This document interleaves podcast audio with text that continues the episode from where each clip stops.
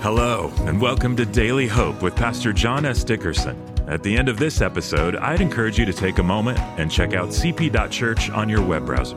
Connection Point is a church that is fully online, and we've created digital tools specifically to help you follow Jesus every day from anywhere in the world. Well, I pray this short devotional inspires and challenges you to take the next step in your faith journey.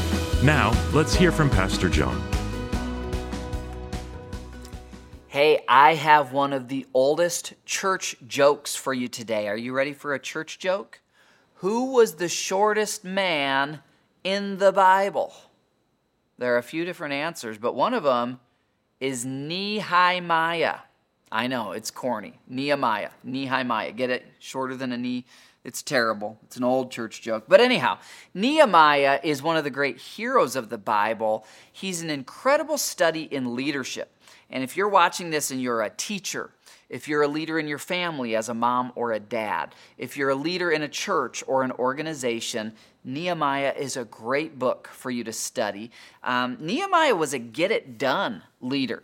Uh, he didn't like really sit around being religious. He got it done. And what God called him to do was to rebuild the walls of Jerusalem as we learned in Second Chronicles, when God's people turned away from him, Jerusalem got destroyed and its people were taken away to Babylon, and it sat there in a rubble heap for about 50 years.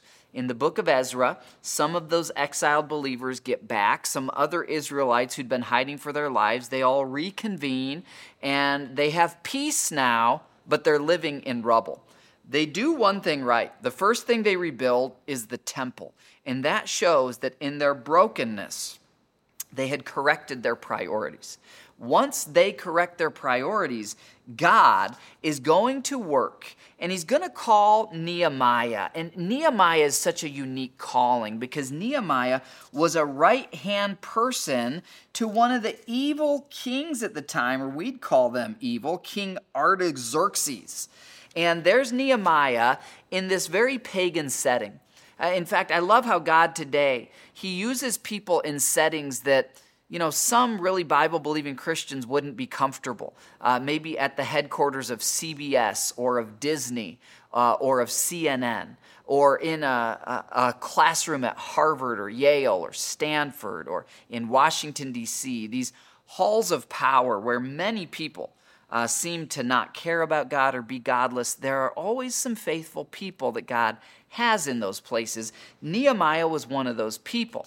God's going to speak to Nehemiah and he's going to say, I'm calling you to go back to Jerusalem, and you now have the leadership skills to teach my people, to lead my people to rebuild the walls.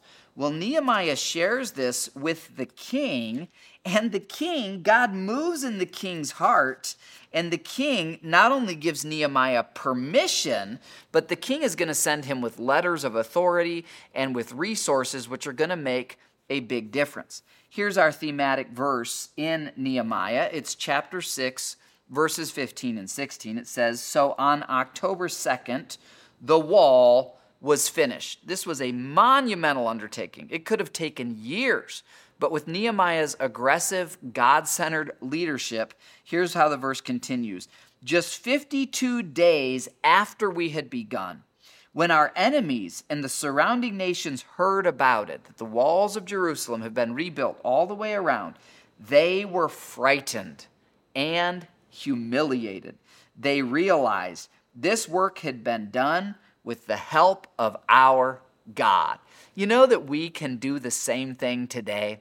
Jesus says in Matthew 16, I will build my church and the gates of hell will not prevail against it. When Christ starts to work in a church and there are baptisms, we've seen over 250 people baptized, 250 so far this year. We've seen it across every generation, across every income bracket. Satan hates that. He's furious. The walls of the kingdom are expanding out as we reach new cities and new people for Christ. And you better believe the demonic realm is humiliated. They hate it, they're against it. But here's, I love this, the purpose of Nehemiah. It records the history of how the walls were rebuilt and the people were renewed in their faith. When there are godly leaders who point to Christ and to the Word, and people who follow with genuine faith in God, God always overcomes the opposition. Thanks for being part of all that God's doing. It's so fun that we get to live this adventure that continues today.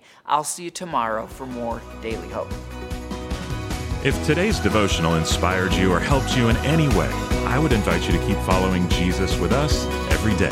Visit cp.church to learn how to gather with us online or in person for our weekend services. Thanks again for joining us, and we'll see you tomorrow for more Daily Hope.